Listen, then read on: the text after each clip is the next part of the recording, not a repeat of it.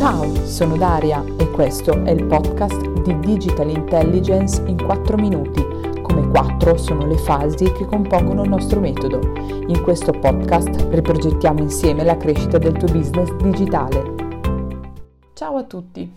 Oggi parliamo di mentalità digitale in un modo leggermente differente. Allora, che cosa vuol dire avere una mentalità digitale? Hai una mentalità digitale se sei alla ricerca costante di nuovi strumenti per migliorare la produttività.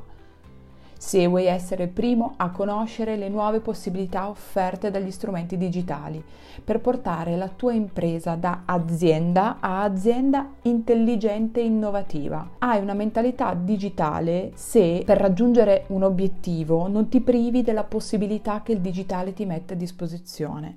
Se sei pronto veramente a risolvere dei problemi in un modo innovativo e consapevole. Se hai il coraggio di osare e affrontare nuove situazioni. Questo è veramente, ma veramente importante. Il digital mindset è una componente di conoscenza che prevede che le persone siano consapevoli della tecnologia, della sua utilità, delle sue applicazioni e dei vantaggi che può portare al proprio business. Aumentare il proprio business, che cosa vuol dire? Vuol dire aumentare l'acquisizione dei clienti. Come facciamo ad aumentare l'acquisizione dei clienti?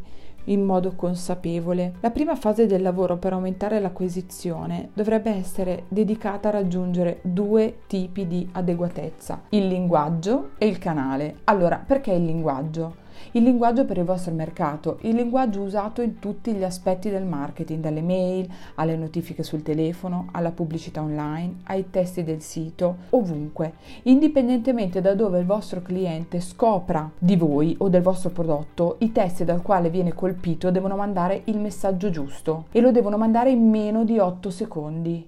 L'universo del linguaggio e della comunicazione è molto vasto, per cui vi farò un episodio dedicato a questo. Andiamo avanti perché voglio arrivare ad un concetto importante. La seconda adeguatezza che dovete raggiungere per aumentare l'acquisizione dei vostri clienti è il canale che avete selezionato per parlare con il vostro target, con il vostro mercato. Uno dei più grandi errori che tutte le aziende fanno è quello di seguire il branco. Se il mio competitor presidia tutti i social, allora lo faccio anche io. Molte aziende veramente si trovano a fare questo errore, però una delle principali cause che non ti fa raggiungere la tua massa critica è proprio questo.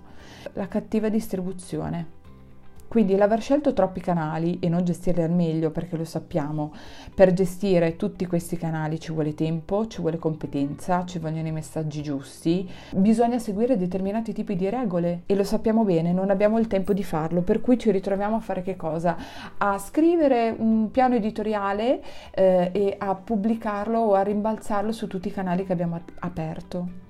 Questo inevitabilmente ci fa perdere sia l'obiettivo che l'appeal, quindi il risultato è scadente. Bisogna inevitabilmente restringere il campo per essere efficaci ed efficienti.